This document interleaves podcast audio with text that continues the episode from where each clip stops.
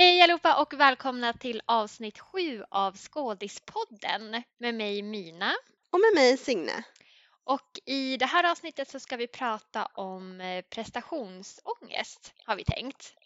Det ska vi. Mm. Apropå det så eh, hur har din ångest varit under veckan? ja du, den är konstant närvarande. Eh, nej men kanske inte just prestationsångest men eh, jag tänker att vi båda har ju valt en karriär som är lite ångestfylld emellanåt. Mm. Och väldigt prestationsbaserad också emellanåt. Men gud, verkligen. Nej men min vecka har varit eh, helt okej. Okay. Eh, jag har nog inte haft så mycket prestationsångest just men eh, det finns ju en ångest kopplad till väntan på svar. Ja, när man där. har gjort en casting eller skickat in en self-tape och svaret dröjer. Mm. Den sitter jag lite med just nu eh, och ju längre tid det går desto mer hinner man ju övertyga sig om att det här blev inte. Mm. Men särskilt när man inte har fått besked om när man förväntas få besked. Den är ju... Nej, exakt. Och ofta får man ju säga vi hör av oss snarast eller, eller till och med bara vi hör av oss. Ja. Um, men jag tänker att um, ja, det, det, är ju skönare, ju snabbare man får svar desto skönare kan det ju vara. Mm. Um, men jag fick ju, uh, på tal om ångest, ett, ett annat jobbigt samtal häromdagen Mm. när uh, det var för jag hade gjort en casting för en huvudroll i en tv-serie som ska spelas in nu när som helst. Mm. Eh, och jag gjorde castingen för många, många månader sedan. Eh, så jag visste redan att de hade gått vidare med andra personer och sådär och eh, satt inte och väntade på något samtal. Men så ringde de från produktionsbolaget och bara sådär Hej, jag heter si och så och jag ringer från det här produktionsbolaget. Mm. Eh, och vi arbetar just nu med den här tv-serien som ska spelas in om ja, någon vecka. Och du vet, direkt när man får det där samtalet så hinner man ju bygga upp i sitt huvud så mycket förväntningar. Ja. Jag hinner ju liksom på en tusendels sekund övertyga mig själv om att det är nu det händer. Nu får jag den här huvudrollen eh, och sen så kommer jag få den här fantastiska stora internationella grejen och sen får jag en Oscar och det bara spårar iväg på en millisekund. Så spårar det totalt, även om man någonstans i bakhuvudet vet att de ska börja spela in vilken dag som helst. Det, det, är liksom, det här är inte det som sker just nu. Eh, men man hinner ändå med det där. Och jag håller typ andan och de säger Ja, ehm, jag undrar om du vill hoppa in som produktionsassistent? Nej, fy. Alltså, Åh. det var som att få ett slag i ansiktet. Mm. För att jag är helt övertygad om att den här personen som ringde mig jobbar inte alls på samma avdelning som de som håller på med casting. Nej, de vet förmodligen inte ens att du har gjort en casting Nej, för de har nog- skådespelarroll. Ingen som helst aning utan det som hade hänt var att deras produktionsassistent hade blivit sjuk tror jag och behövt hoppa av. Mm. Och de behövde någon på kort varsel och hade blivit rekommenderade mig av en person på, eh, på produktionen som hade jobbat med mig tidigare. För jag har ju jobbat en hel del som produktionsassistent. Så mitt namn hade väl dykt upp i det sambandet och så hade den här eh, personen ringt mig och eh, frågat. Ja. Men det är så Åh. sjukt också hur ens hjärna fungerar att på just den där sekunden så hinner man bygga upp hela sin framtid. Ja, ja, ja, oh ja, från liksom exakt just nu och sen tills dagen man dör. Det hinner liksom spelas ut och allting hinner baseras på den här enda rollen som skulle förändra allt. Ja. För det kan ju ändå hända. Jag menar, för ganska nyligen så hjälpte jag till att förmedla ett jobb eh, där de letade efter en, en manlig skådespelare för att deras eh, huvudrollsinnehavare hade brutit benet eh, och till en tv-serie. Eh, och de bara, vi måste byta ut den här personen. Eh, så det kan ju ändå hända. Det var ju Det inte ju helt ändå hända. orealistiskt. Nej, men det var inte helt, och just eftersom jag liksom verkligen, jag kände ju till produktionen och, och så. Och, och jag, jag kunde ju sansa mig och tacka vänligt nej eftersom jag liksom inte har eh, möjlighet att jobba som produktionsassistent just nu. Men sen när jag la på då bröt jag ju ihop. Då var det mycket tårar och liksom en sån, någon form av uppgivenhet. För det var inte alls så att jag var arg eller någonting. Jag hade ju liksom, det var ju ganska orealistiskt kanske att tänka att de skulle ringa mig i det syftet eftersom jag redan visste att de här rollerna var tillsatta. Mm. Men det är just den där extrema liksom, adrenalinkicken som man får och sen så slås man till golvet och det här händer ju hela tiden. Ja. Och jag tänker att som skådespelare, man vänjer sig ju aldrig vid att få ett nej. Nej. Nej, för det är, så, det är också så mycket som hänger på det där ja eller nej. Alltså för det kan ju också förändra hela ens liv. Även om det inte förändrar hela ens framtid så förändrar det ju ens vardag här och nu om man får det där Mm. jaet. Så att eh, det är inte så konstigt tänker jag heller att man lägger så här, otroligt mycket eh, känslor i huruvida man får ett ja eller ett nej. Nej. Verkligen och framförallt tänker jag när det gäller såna här lite större projekt som kanske är längre tv-serieinspelningar eller långfilmer Mm, där det är en, en lång inspelningsperiod. mm, För det förändrar ju som du sa, det förändrar ju också ens vardag och hur ens nästkommande halvår eller år kommer se ut och att man, man får någon sorts garanti på att man kommer att få arbeta med det man vill under en längre period och så. mm. Ehm, så ja, nej, det, är, och det är lite tufft för jag tänker att just det här med att få nej och ångesten som kommer med det, det är ju för att man investerar ju någonstans lika mycket emotionell liksom, kraft i varje uppdrag som man söker, eller i alla fall varje liksom, större uppdrag som man verkligen vill ha. Mm. Och det är ju därför som nejet gör lika ont varje gång. Ja. Ja. För investeringen är ju densamma, den slutar ju inte. Man, det är inte så att man investerar mindre och mindre och mindre ju längre tid som går i ens karriär utan tvärtom kanske det blir liksom ännu mer. Mm.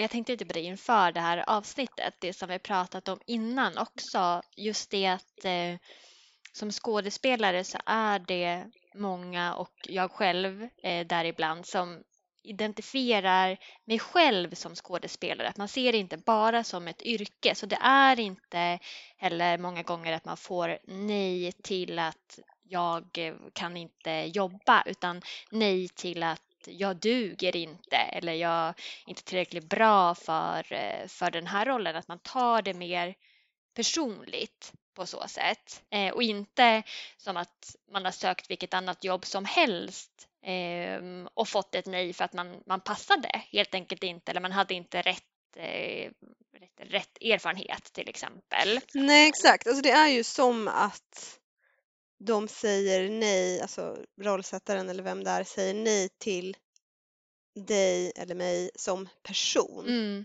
och inte till våran prestation. mm, Och det är ju lite märkligt att man liksom att man identifierar sig så mycket med sitt arbete, att det går i ett. Ja, Jag tänker det ja. har min ehm, psykolog sagt till mig vid flera tillfällen att men Signe du är ju så mycket annat än skådespelare. Du är ju skådespelare för att det är ditt jobb. Mm, Men det är inte din identitet. nej.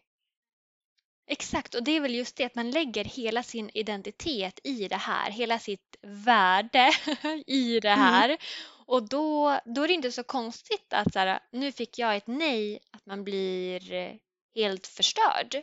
För att eh, det går ju in i ens självkänsla. Så det är ju är på något sätt det som man behöver lära sig, om det ens är möjligt att lära sig. Så här, hur separerar jag mig själv som person med min yrkesroll? För det är ju faktiskt en yrkesroll. Ja. Ja men det är det ju verkligen. Jag tänker att det nästan är lite som att bli liksom dumpad eller att liksom få ett nej i någon form av dejtingsammanhang Mm. gång på gång på gång. Det är ju lite liksom Alltså lite samma, att man tänker att okej, jag var inte värdig nog, jag var inte bra nog eller jag var inte trevlig nog eller snygg nog eller vad det än kan vara. Liksom. Att det är lite den känslan som eh, man får Mm. när man får ett nej i- ett jobbsammanhang. Mm. Sen tänker jag också med med det sagt att skådespelare är ju några av de få personerna som får nej konstant i sin yrkesroll. Ja. För att inom andra yrken då får du ju ett jobb och sen får du troligtvis inte nej varje dag. Nej, precis. Det är ju faktiskt en väldigt väsentlig skillnad. Att då har man fått en anställning, ja, man kanske är provanställd först i sex månader men om man får fortsätta sen då, då är det ganska svårt att avskeda en person.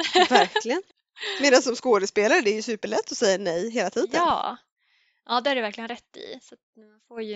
Men jag tänker också, tar du någonsin till dig av den här, för ofta när man får ett nej eh, och om man får det på till exempel på mail Mm. så står det ju ofta sådär att tack för din eh, casting, vi tyckte du var fantastisk, tyvärr har regissören valt att gått vidare med någon annan. Mm. Men det är ju aldrig så att man känner sig ju aldrig fantastisk eller som att man gjorde ett fantastiskt jobb bara för att någon säger det. Mm. Nej, det där känns väl mer som att det är något som de måste säga. Ehm, Ja. Ja. Nej, men jag fick ju också, det här är, eh, var också supermärkligt. När jag fick ett mejl för, ja det kanske var en månad sedan, Mm. för en roll som jag hade sökt i någon reklamfilm. Det var ingenting som var liksom superviktigt för mig att få, just den rollen. Ehm, för det var ingen central roll i någon superspännande reklamfilm sådär. Ehm, men jag menar det är alltid kul att få jobb.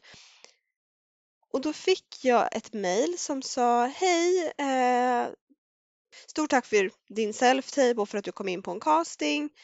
Jag var liksom där i flera steg. Mm. Du var verkligen våran favorit och vi, ja det stod väl mer eller mindre, vi hade tänkt använda dig i det här projektet men slutkunden valde att gå vidare med någon annan. Ja. Men om våran skådespelerska skulle bli sjuk, har du möjlighet att hoppa in då? Ja. Men det där tänker jag, det där är ju Eh. väldigt eh, corona just nu. De behöver ju backup. Väldigt corona. Det var så märkligt att få det mejlet. Mm. Nu hade inte jag möjlighet att hoppa in då för att jag var tvungen att tacka ja till, till ett annat uppdrag eh, som var garanterat liksom. Men det kändes liksom så Även om det är helt fullt förståeligt så kändes det så märkligt att få det mejlet liksom. Tack men nej tack fast jo kanske om vi inte hittar någonting som funkar bättre. Ja, de hade ju kanske kunnat formulera det på ett annat sätt. Att vi har valt att gå vidare med en annan person. Eh, men eh, vi valde mellan er två och eh, om du är intresserad att vara med som backup så, så är rollen din om det skulle vara så att den här personen blir sjuk. Med Ja, men exakt. Mm. Verkligen, och det var jättetrevligt formulerat och så. Jag tror att de själva insåg att så här, det här är så svårt att skriva. För som du säger, det här är ju liksom en corona-grej. Det hade man aldrig gjort i ett normalt Nej, man hade ju aldrig backuper förut. Så. Nej, absolut inte. Och även om man skulle behöva det för att någonting hände, då var ju det ett undantag och man behövde liksom hantera det där och då. Mm. Ja, bara, nu ska vi ge nej till den här personen och samtidigt erbjuda någonting annat som kanske inte blir av. Nej, för det var just det. Det var inte heller att kan du vara med i en annan roll eller någonting sånt, utan det var om det skulle vara så att den här personen inte kan dyka upp på dagen. Mm. Kan du sitta hemma och vara beredd då? Ja. Ja. Nej, det var man inte så sugen på. Men eh, nej, det tackade jag faktiskt nej till. Men eh, Men jag har också varit med om, alltså, men det, är- det är nog mer vanligt i reklamfilm just det att kanske regissör och slutkund inte har kommunicerat så himla bra. Att jag har liksom fått ett jobb eller trott att jag har fått ett jobb och det var ett tillfälle där de hade så här bokat in mig och skulle åka till Sydafrika och det var så här över under, så här mellandagarna och jag fick liksom flygbiljett och allting sånt.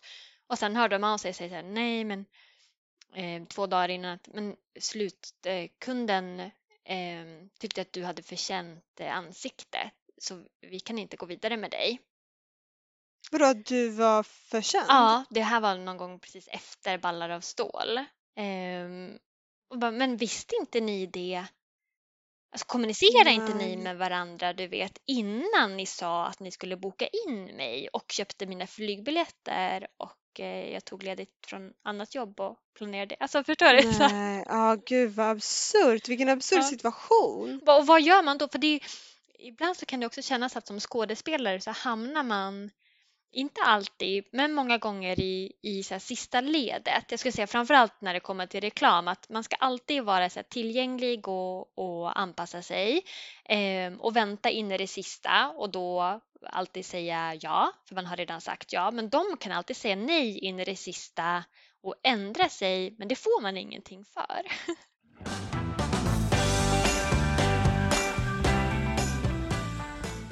Det är väldigt märkligt det där med att vara skådespelare för i processen inför ett projekt så är du verkligen sist i ledet. Mm. Den liksom sista personen som man tar hänsyn till är ju skådespelaren. Mm. Du behöver vara flexibel med dina tider och med liksom invänta svar på om rollen är din eller inte. Medan sen när du dyker upp på en inspelningsplats, som vi nu talar om film och tv, då är du någonstans högst upp. Ja. För då är alla andra där före dig och alla andra är kvar när du går. Du behöver bara dyka upp, få en kaffe i handen, någon annan som gör ditt smink och tar fram dina kläder, säger till dig vart du ska stå, hur du ska gå och du gör ditt jobb och sen går du hem. Mm. Så det där är så märkligt för fram till liksom att du dyker upp på inspelning och fram till att du får ja så är du verkligen liksom minst värd. Mm. Nu gör jag sådana citattecken som man inte ser när man spelar in en podd. Men sen är du liksom högsta hönset. Det är jätteintressant. Men undrar om, om det också, inte hela anledningen, men kan vara en del av anledningen att man känner så här prestationsångest och mycket så här osäkerhet för att det finns mycket osäkerhet i hela den här castingprocessen många gånger. Eh, att inte veta. Eh, och det skapar en, en oro att inte veta, särskilt om man kanske är en mer kontrollmänniska. Nej, men jag kan tänka mig det just med prestationsångest för du får liksom aldrig någon respons på huruvida din prestation är bra eller dålig. Det finns liksom inget, ingen koppling. För ibland kan du göra en helt fantastisk casting eller audition och så får du ett nej. Mm. Och sen gör du en annan casting eller audition som ja, kanske var helt okej okay, och då får du ett ja. Alltså man får liksom aldrig någon bekräftelse på eller svar på om man är bra eller inte för det går liksom inte att jag vet inte, det går inte att uh, spåra eller koppla till ens performance alltid. Nej, Nej men verkligen. Så är det. Ibland så har det ju varit så för mig också att här, de provfilmningar som jag har gjort som jag tänker så här, det här gick ju åt helvete. Och så då har de ringt och bara, du fick jobbet. Okej. Okay. Ja. Och tvärtom som du säger, så man vet ju aldrig. Nej. Men har du någonsin känt ångest kring, det här är ju inte just prestationsångest, men jag kom att tänka på det inför att vi skulle spela in idag för idag spelar vi in på länk. Mm. Så jag sitter ju hemma eh, hos mig i Hägersten eller Midsommarkransen och utanför min port, bokstavligt talat så jag ser det härifrån där jag sitter nu, så håller de på att spela in senaste Beck-filmen. Jaha. Och det här står på lappar så jag tror inte att det är hemligt för det står överallt. Nu sa jag så här jaha med sorg i rösten, har du det? ja, exakt. Och jag förstår den sorgen för frustrationen jag känner just nu över att det här händer så nära mig och jag är inte på något vis involverad i den här filmen. Mm. Det ger mig en känsla av FOMO. Gud, Alltså vad, betyder, jag bara, vad betyder FOMO? Fear of missing out. Och det kan jag känna liksom både sådär när jag går förbi en filminspelning så blir jag så här, jag vill så desperat hoppa in och bara säga Hörni, jag tar över det här nu. Jag är här. Mm. Alla andra skådespelare kan gå hem. Mm. Inklusive Peter Haber i rollen som Beck. Jag tar det. Nej men liksom den, just den där frustrationen. Min sambo kom hem igår och sa liksom, ah, har du sett att de spelar in Beck här utanför? Och jag sa, nej varför inte jag med? Varför är du inte? jo, jag, nej, jag har inte gjort en casting för Beck. Nej. Nej, men jag kan verkligen förstå den, den känslan för att man vill så mycket. Så kan jag känna alltså, ännu mer när jag går på teater om det är en, en föreställning som jag verkligen så älskar. Och särskilt om det är en skådespelare som kanske är någorlunda i min ålder eller att det är en roll som jag känner att det här hade jag älskat att göra. Ja, ja men så där kommer vi lite tillbaka till våran eh, din och min Eh, där kommer vi lite tillbaka till skillnaden mellan dig och mig, för du känner ju så när du går på teater Mm. och jag känner så när jag ser på film. Ja. Alltså, jag tittar ju i princip inte på svensk film Nähä. eller tv-serie för att jag inte kan tänka på något annat än att den här skådespelerskan är i min ålder, hon ser ungefär likadan ut som mig, hon kanske inte har någon tidigare bakgrund som skådespelare Mm. och så blir jag så frustrerad över att det inte är jag. Och det här kanske bara är någon form av missunnsamhet som någonstans går hand i hand med ångest. Vi kan ju prata om det senare men jag, kan inte tänka på något annat. Om jag, om jag ser liksom en Hollywoodfilm då kan jag ändå tänka att det där är liksom långt bort från där jag är nu. Det här pågår så långt, liksom, det här pågår en halv värld bort. Ja, den drömmen är inte lika nära att man skulle kunna göra det här och nu som att man ser den där Nej. svenska produktionen eller går på den där eh, svenska teaterföreställningen. Exakt, och det tänker jag framförallt när det gäller teaterföreställningar eller filmer som, som du sa, som man tycker väldigt mycket om. Till exempel när det är för min del, så jag älskar ju, jag är så nördig, jag älskar ju allt som har liksom med sci-fi att göra eller fantasy. Mm. Så hela liksom Star Wars, Sagan om ringen, eh, hela Marvel, liksom MCU, Marvel Cinematic Universe. Det är ju liksom vad jag vill göra. Ja, så kul. Och att se det här och bara tänka att ah, varför är inte jag med i den här stora världen som håller på att byggas upp? Och jag tänker mer liksom med Marvel och Star Wars och så, så är ju det franchise som pågår. Mm. Så där kan man någonstans hålla fast lite i någon sorts hopp om att ja, men kanske i någon framtida film någon gång. Mm. Medan till exempel Sagan om ringen, det är ju liksom en färdig del av filmhistorien. Den kan man ju bara släppa. Mm. Eh, så det var ju synd att man inte var med i Sagan om ringen. Nu är jag väldigt glad över att jag fick uppleva det som publik eftersom det har varit magiskt i sig. Men... Ja. Men jag tänker att det kan vara en, en fin balansgång kanske i det där också att när ser jag det som motivation och inspiration, det som jag ser på, på tv och film eller på scen och när går jag in i avundsjukan? Det, Ja. det Ja, ib- verkligen. Ibland så vet inte jag riktigt vad det är som påverkar det heller i mig. Att, att just i vissa tillfällen så kan jag verkligen känna så här, Åh, det där, kanske inte missunnsam mot den personen som, som gör den rollen men att jag känner så jäkla starkt att så här, var, varför är inte det där jag? Och det gör så här ont. Mm.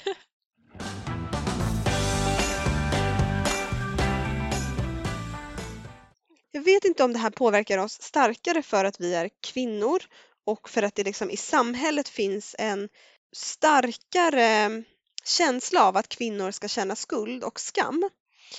Men för jag tänker att den här missunnsamheten eller avundsjukan eller vad det är också kommer med en känsla av skam för att man känner så. Mm, så inte nog med att man ska vara avundsjuk, man ska också känna skam över att man är avundsjuk. mm. Ja men verkligen. Fast att man inte ens agerar på den här känslan. Bara för att du sitter på Dramaten och liksom känner dig jätteavundsjuk på en skådespelare som står på scen. Det är inte som att du börjar slänga tomater och liksom agera på den här avundsjukan. Nej. Men ändå ska du sitta där och känna skam över den här processen som pågår inom dig. Mm. Men det, precis, det måste väl vara på något sätt att avundsjuka är så fult. Så att det, Mm. det ligger mycket så skuld i att ens erkänna för sig själv att nu är jag avundsjuk. Ja, och jag tänker det lär man sig väl redan från barnsben och jag är inte helt säker på att det här är liksom rätt. Men någonstans redan från när man är liten i barnböcker så porträtteras ju avundsjuka som någonting väldigt fult. Mm. Ta till exempel eh, Askungen och de här styvsystrarna som är jätteavundsjuka på Askungen för att hon är så vacker och sjunger så fint och allt vad det kan vara Mm. de är ju liksom the bad guys i det scenariot. Sen kanske inte de agerar så bra och sådär men liksom där är det ju avundsjukan är ju central där att det är det som är felet. Mm. Så jag tänker redan från när vi är små så lär vi oss att avundsjuka är någonting fult. Och jag vet inte om det nödvändigtvis är det för pratar man med, alltså att agera på avundsjuka är ju kanske inte så bra. Men att känna en känsla som bara bor inom dig, jag tänker det påverkar ju liksom inte din omgivning så mycket. Sen kan det vara bra att arbeta med den själv för att den är jobbig att bära på. Mm. Men om man pratar med folk runt omkring så är ju avundsjuka så mänskligt och så naturligt. Alla känner avundsjuka. Mm. Ja, jag tror egentligen bara att det blir jobbigt för en själv om man låter den där avundsjukan ta över och att man på något sätt går in i så offerroll och tycker synd om sig själv. För att då, Ja. då blir det kanske också att, att man inte gör någonting åt det. Alltså för att, jag tror ju Nej. ändå att för att kunna jobba som skådespelare så behöver man vara väldigt så handlingskraftig. Man behöver göra saker hela tiden. Eh, både jobba Mm. med sig själv så här, emotionellt och liksom fysiskt. Eh, Ehm, men ehm, alltså med fysiskt menar jag sitt verktyg, sin röst och sådär. Jag menar inte att man måste gå på gym. det kanske lät så. Ehm, För det är det ingen som gör. ja, Nej men det håller jag, eh, håller jag verkligen med om och jag tänker att när det gäller just en känsla som avundsjuka så är det ju viktigt naturligtvis att man inte agerar på den känslan gentemot personen man är avundsjuk på. mm, För då hamnar man ju i någon sorts så här internettroll situation om man ska låta sin avundsjuka hela tiden spilla ut på personer som har uppnått en större framgång i sin karriär än vad man själv har. mm, Jag tänker att det är så himla värdefullt som skådespelare att se det som någonting motiverande snarare än någonting som håller en tillbaka och gör en bitter. mm, För i så fall så kommer man nog inte komma så jättelångt som skådespelare för det kommer alltid att finnas personer som får en roll du vill ha eller ehm, ja, når en nivå av framgång som du inte har nått än. Mm, men som du också kan nå. För att jag menar bara för att en skådespelare får en huvudroll i en film eller vinner en Oscar eller är med i en teaterpjäs så betyder det inte att du inte också kan göra det. Kanske inte just exakt i det projektet men mm. Nej, och det betyder ju inte att de är så lyckliga människor heller. nej. Det finns ju, och det tycker jag är, är ganska viktigt att komma ihåg för det finns ju faktiskt inget sätt att veta hur den här personen du sitter och är avundsjuk på faktiskt mår Mm. och faktiskt känner. Mm. Eller vad den personen har genomgått för att komma dit den är exakt just då. Men jag tänker igen på, alltså apropå prestationsångest. För jag, jag tror att för mig så, jag har ingen så här, oh, quick fix eller gör på det här sättet. Jag tror att det är, den snarare har växt bort med eh, tiden. Alltså ju mer jag Din prestationsångest? så här, ju mer jag har jobbat och ju mer liksom, castings och auditions som jag har gått på, ju mindre har prestationsångesten blivit. Så att nu när jag är i ett sånt sammanhang, alltså när jag står där och verkligen nu ska jag leverera, ehm, då känner jag inte prestationsångest där och då. Nej. Nej men det tror jag faktiskt att jag håller med om. Jag tycker nog också att min prestationsångest på plats har liksom avtagit med tiden. Mm, Alltså jag känner mig inte alls nervös när jag går in på en casting till exempel. Även om det är en roll som jag väldigt gärna vill ha. mm, För att jag någonstans har landat i vem jag är som skådespelare och vad jag kan leverera i ett rum. Och då vet jag någonstans att så länge jag gör allt det här förarbetet som man naturligtvis alltid gör och tar mig an den här karaktären med alla de verktyg som jag bär med mig så vet jag liksom någonstans att jag inte kan göra mer än så där och då. mm. Men kan det inte vara det då, tänker jag, att, att eh, vi på något sätt har lärt oss att göra det här förarbetet. Att tidigare så, så kanske man lärde sig liksom texten och men man provade sig fram. Men nu kanske, åtminstone för mig, så har jag en ganska så tydlig rutin. Eller jag vet snarare vad jag behöver inför Mm. eh, en provfilmning till exempel. Och då, om jag ger mig själv till det, då kan jag känna mig trygg i den situationen. Och det kanske jag inte visste tidigare. Nej. Nej, det har du nog faktiskt rätt i att det kan ha att göra mycket med det förarbetet och att man vet att jag har gjort allt jag kan för att närma mig den här karaktären och det här manuset. Mm. Sen kan man ju vara nervös när man ska ha sin första dag på set eller när man ska upp på scen. Ja. Då kan man ju känna lite nervositet och pirr och, och liksom sådär. Mm. Men det Men kanske inte nödvändigtvis ångest. Nej, och det tänker jag snarare är bra. Alltså att ha det där pirret att så här, jäklar, nu, eh, nu gäller det. Alltså för mig så ger det bara en så positiv eh, skjuts att ha det där pirret. Jag skulle nästan tycka att det var lite tråkigt om jag inte kände mig nervös. Ja, nej men verkligen. För det är ju också det som är fantastiskt. Jag tänker framförallt eh, när man ska upp på scen. Då kan jag känna jättenervositet och man hinner liksom, eh, man börjar reflektera över huruvida man faktiskt kan det här manuset fast att man har repat i ett år och hela det där. Mm. Men sen när man kommer upp på scen, känslan när all den där nervositeten släpper Mm. är ju magisk. Alltså jag kan verkligen känna så när jag går upp på scen. Ja. Då är det som att jag vill aldrig gå därifrån. Mm. Jag vill aldrig att någon ska sluta titta. Jag vill bara liksom ha mer. Mm. Och så kan jag känna varje dag på en inspelningsplats också. Ja. Att jag bara säger, jag vill inte att scenen ska ta slut. Jag vill inte gå på lunch. Jag vill inte liksom, ah, jag vill bara få vara kvar i det här. Mm. Ja, det är så häftigt att få komma in i det flödet. Ja. Och jag tänker också att det är den känslan som man måste komma ihåg och bära med sig när allt annat blir tungt. För känner man inte så när man står på scen eller på liksom en inspelningsplats utan att man tvärtom även där bara bär på en massa ångest och känsla av att, ehm, ja, att det inte känns bra. Mm. Då kanske man måste börja reflektera över huruvida det här faktiskt är rätt karriär. Mm.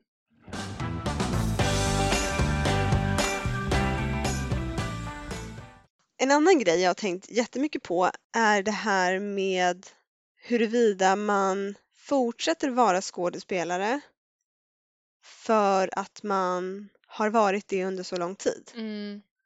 Förstår du hur jag menar?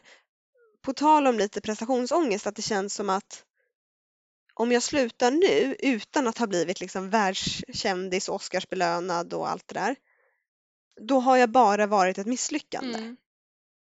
Precis, då har jag förlorat på något sätt eller då har jag gett upp Exakt. och då kanske jag inte är tillräckligt stark, jag har inte presterat tillräckligt bra eller att det på något sätt blir ett, ett misslyckande i det.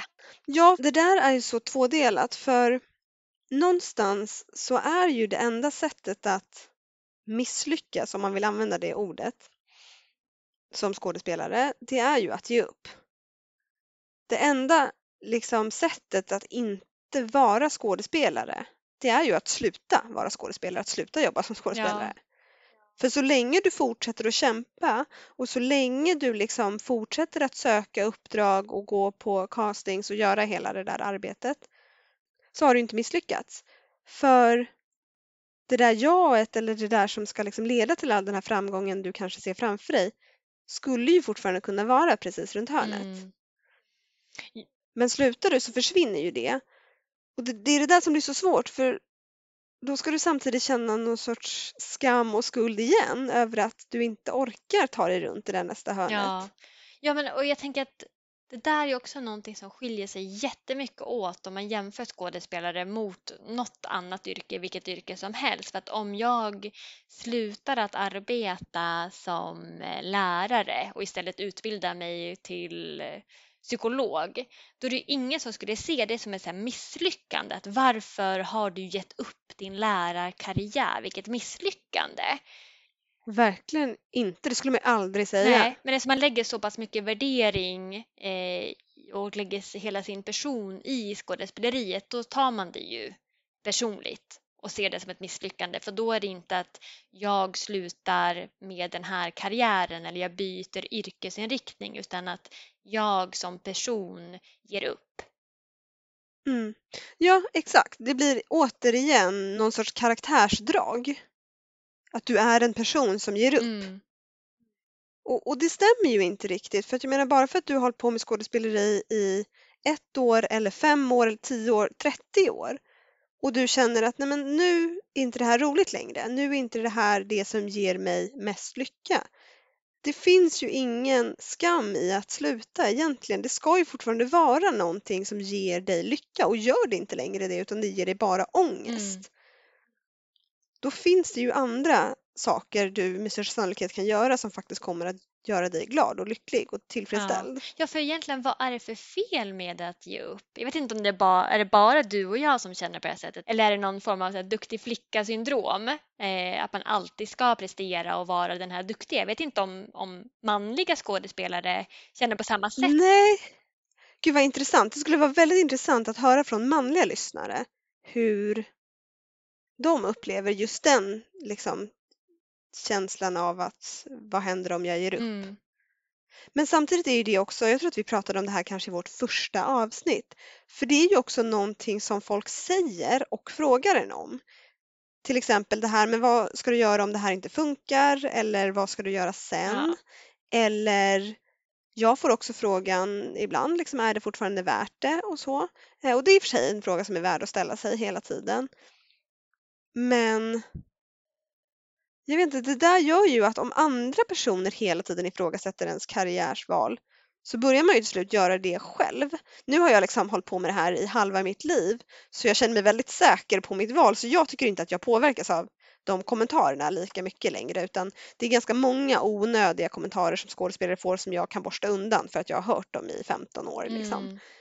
Men i början så tyckte jag att det var jättesjäladödande att hela tiden få frågan vad ska du göra sen eller vad har du för backup eller så. Mm. Ja, särskilt om man inte ens hade den tanken själv. Den, det hade liksom inte formats en sån tanke i mig själv utan den kom utifrån att någon annan som ställde den frågan.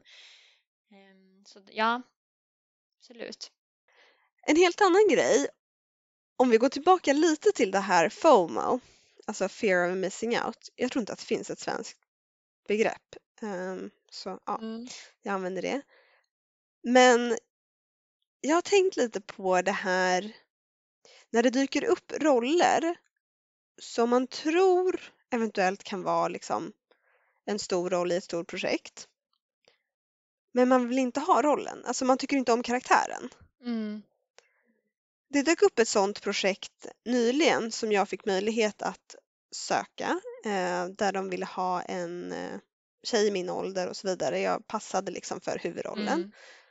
Och det finns fortfarande en mm, stor sannolikhet att det här är ett stort projekt. Jag vet inte så mycket om det så jag vet inte heller exakt var, hur, varför liksom.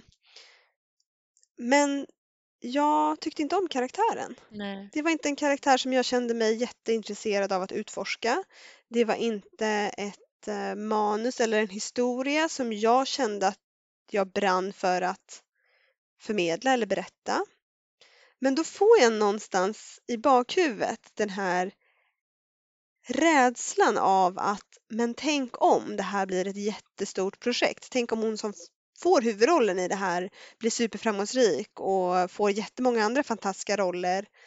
Borde jag söka bara för att inte missa den möjligheten? Mm.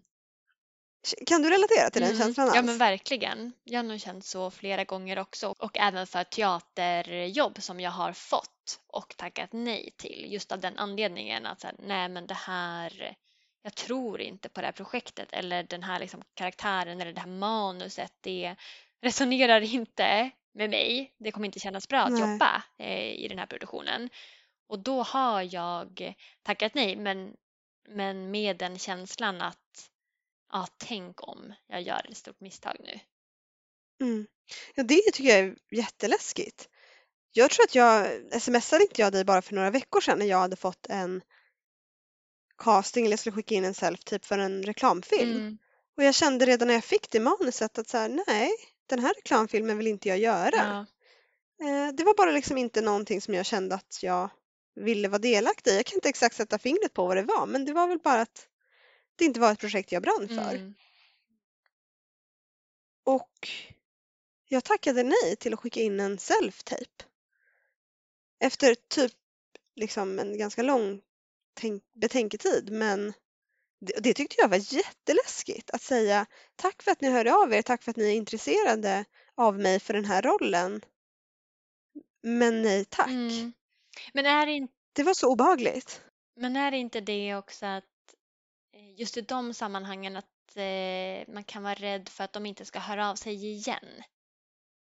Jo, det har du faktiskt helt rätt Så inte i. bara... Att man är någonstans rädd att bli svartlistad. För det finns ju det finns ju en liten, eh, vad ska man säga, det finns nästan som ett litet rykte i underhållningsindustrin om att man kan bli svartlistad. Ja, som den här jobbiga skådespelaren som antingen ställer för höga krav eller ja, som det här då att man kanske tackar nej. Men jag förstår inte varför man skulle bli svartlistad egentligen bara för att man tackar nej. Alltså, nej, det här passar inte mig för att det inte att man är en dryg person bara för att man är ärlig och säger att nej men jag känner att det här inte passar mig.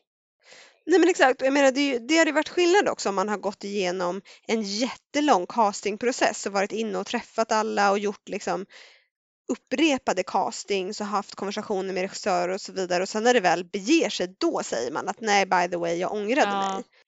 Då kanske man inte liksom är så tillmötesgående som produktionen hade önskat. Men att man får ett mejl som säger hej vill du spela in en self-tape och man svarar tack men nej tack. Ja. Det, gör, det ger ju inte någon liksom, dubbeljobb till någon eller så egentligen. Mm. Tvärtom, de får ju mindre att välja mellan Ja men precis, okej bra, då vet vi, då går vi vidare. Och vill de verkligen ha en? Jag har ändå varit med i sådana sammanhang där jag har eh, tackat nej för att jag tyckte att det var alldeles för lågt arvode. Så att, men jag gör inte liksom, jobb eh, med det här arvodet. Ehm, och då sa de först okej men vi förstår och, och tack och hej. Och sen eh, några timmar senare ringde de tillbaka och bara men kan du tänka dig det här? Eller vad är ditt liksom, lägsta? Ja.